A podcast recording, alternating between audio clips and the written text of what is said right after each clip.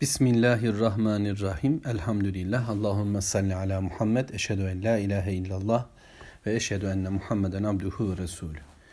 Lokman suresini okuyoruz Allah'ın izniyle. Ve 13. ayet-i kerimeye geldik. Lokman aleyhisselam Allahu Teala'nın kullarından bir kul ya bir peygamber kulu ya da işte Rabbimizin de ifade ettiği gibi kendisine hikmet verilmiş, hüküm verilmiş bir kul ama bize örnek, bize rehber, bize doğru yolu ifade eden, öğütlerde bulunacak bir kimse. Yani o oğluna öğüt verecek şimdi belki ama aslında bütün insanlara Allah'ın kelamıyla karşı karşıya olan, kitapla karşı karşıya olan bütün insanlara bugün bize Lokman Aleyhisselam öğüt veriyor. Biz de onu dinliyoruz. Onun oğlu pozisyonunda. Ve biz de öğüt vereceğiz, biz de nasihat edeceğiz, biz de insanlara gündem yapacağız. Hangi konuları konuşmalıyız, nelerden bahsetmeliyiz, neyi gündem etmeli, neyi dert etmeli, neyle zihnimizi yormalıyız. Lokman Aleyhisselam'ın bu öğütlerindeki sıralamadan da öğreneceğiz. Allahu Alem. Ve e, Lokman Aleyhisselam'a verilen hikmet onu şükre davet ediyordu. Şükre götürüyor, kulluğa götürüyor, Rabbine teşekkür etmeye götürüyordu.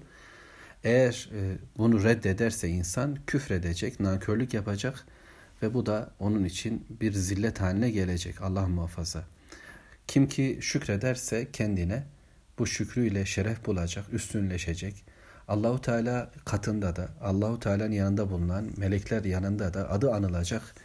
Bir güzelliğe erecek. Kendisi yücelecek. Ve rafa'na leke zikrak ayet-i kerimesinde İnşirah suresinde olduğu gibi Allahu Teala peygamberimizi nasıl yüceltti, şereflendirdi?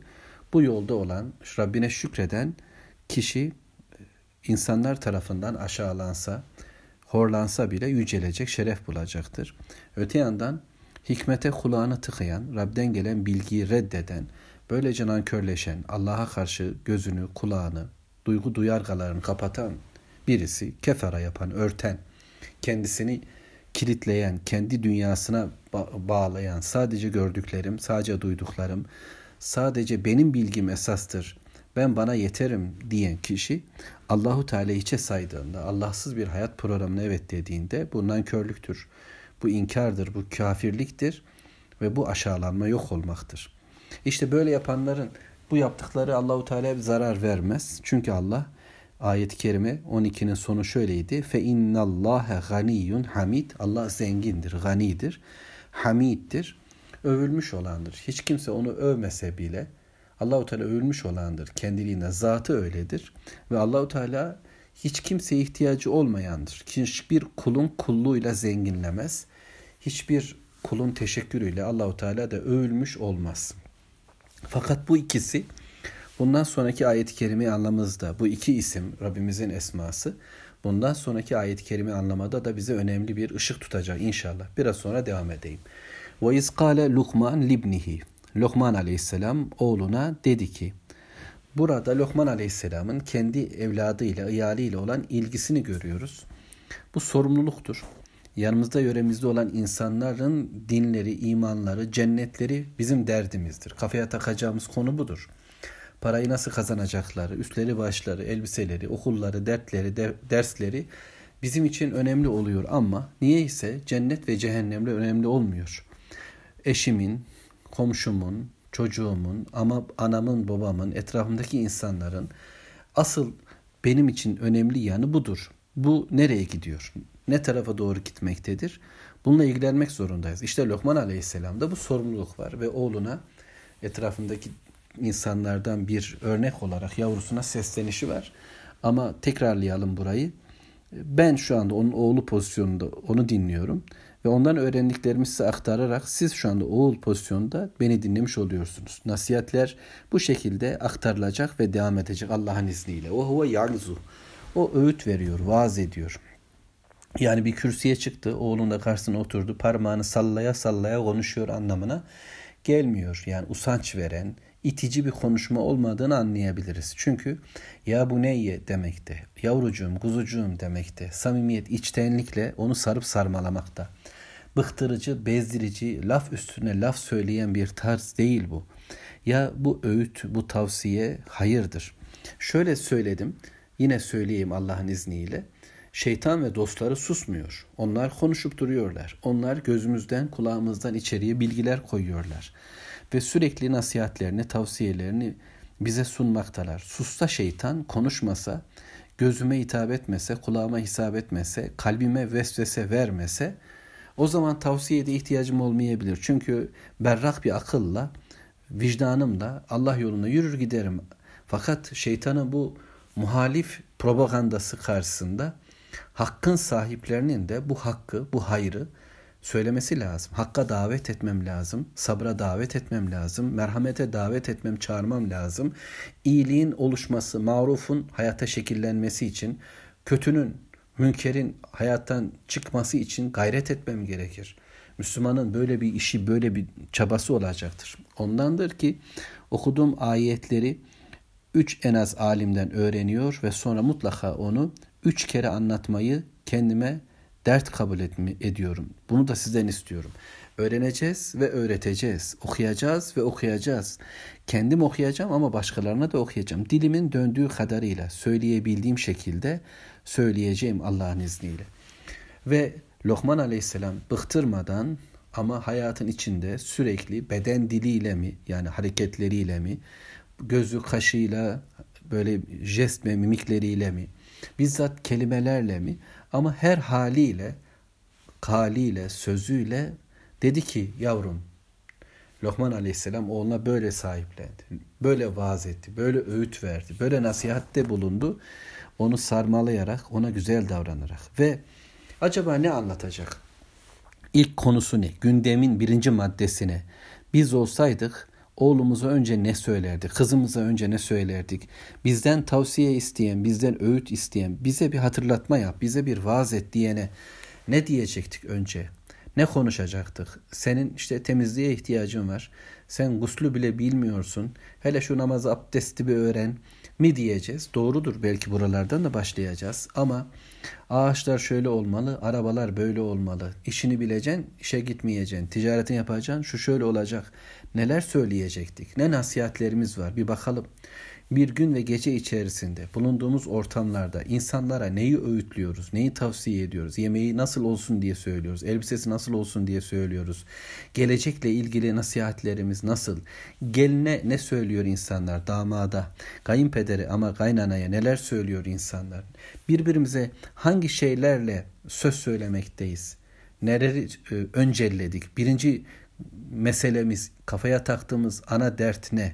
Bakın Lokman Aleyhisselam onunla dedi ki yavrum kuzum la tuşrik billah Allah'a ortak koşma.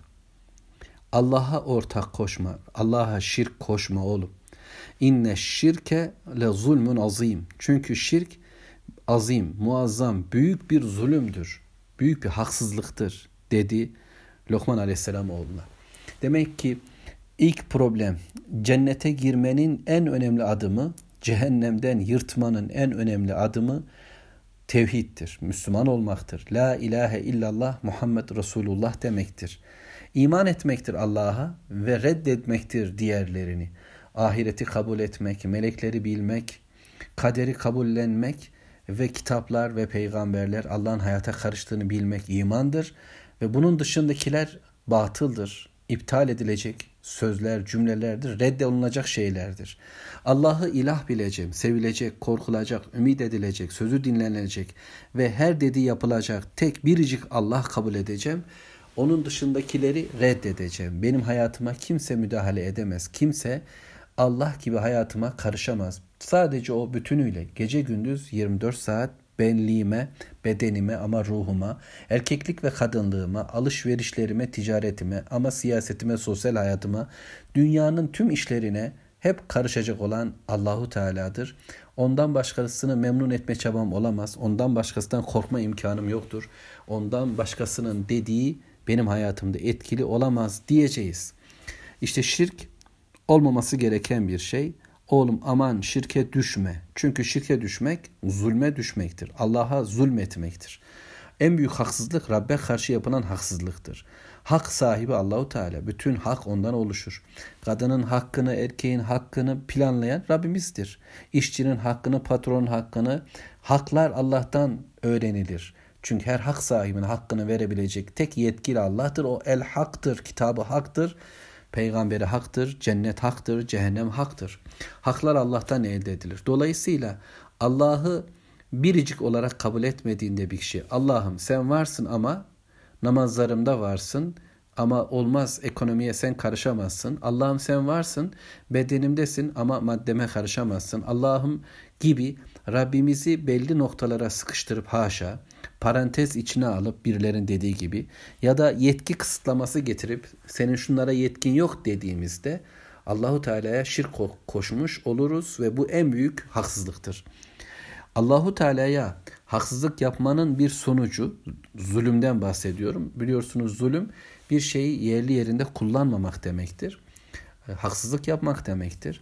Allahu Teala'yı Allah yerinde tutmadığımızda onun yerine başkalarını yani şifa verici olarak başkalarını, rızık verici olarak başkalarını, yol gösterici olarak başkalarını ya da Allah'la birlik Allah'ın altında birilerini tayin ettiğimizde, kabul ettiğimizde o zaman Allahu Teala haksızlık yaptığımız gibi Allah'ın dışında kendilerinde yetki gördüğümüz kişilere de yazık etmiş oluruz ya da varlıklara. Güneşi Tanrı kabul etmiş birileri, ay ya da yıldızları ya da varlıklardan kimi hayvanları ya da Allah'ın kullarından melekleri mesela Mekkeliler Allah'ın kızları dediler.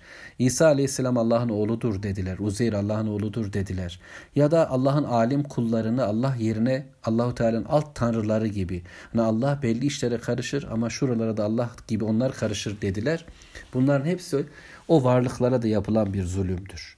Kişinin kendini de hiçe sayması, yok etmesi, kendisine de zulmetmesidir şirk.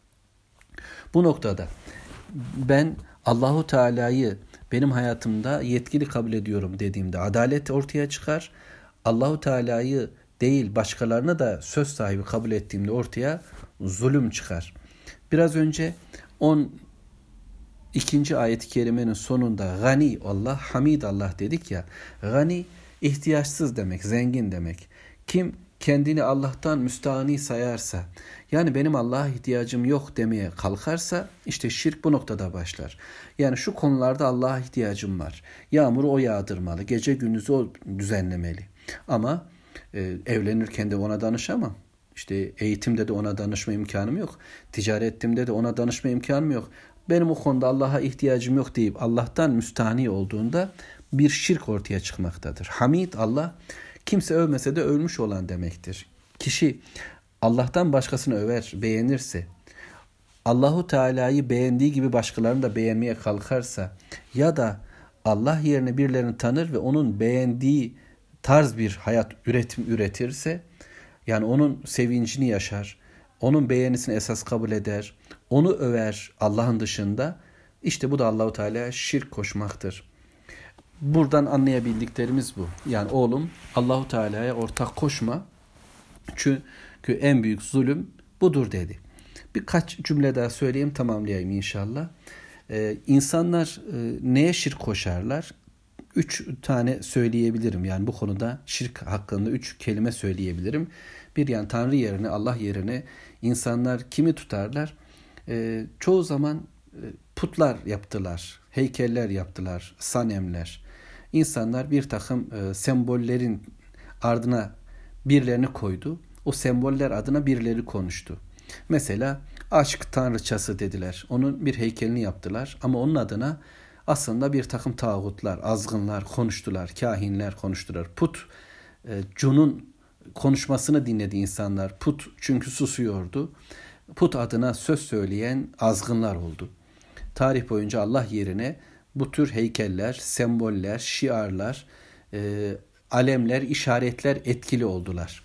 Onun dışında e, Allahu Teala'nın güzel varlıklar, biraz önce söyledim, melekler gibi, veli kullar gibi bunlar etkin ve egemen oldu. Bir de insanlar kişileri tanrılaştırdılar. Nemrut gibi, Firavun gibi yeryüzü yöneticilerini, diktatörlerini, zorbalarını tanrılaştırdılar. Artistlerini, sanatçılarını bunlara taptılar. Fakat sonuçta en büyük şirk insanın kendisine tanrı yerine koymasıydı. Yani insanın kendine tapmasıydı. Kendi heva heveslerini, arzularını ilah yerine koydu ve insanlar bu noktada saptılar, yoldan çıktılar. Mevla bizi korusun. Bu konuda söz çok. Kur'an-ı Kerim bu ayet-i kerimenin e, açılımlarıyla dop dolu. Tek bir e, cümle daha söyleyeyim tamamlayayım inşallah.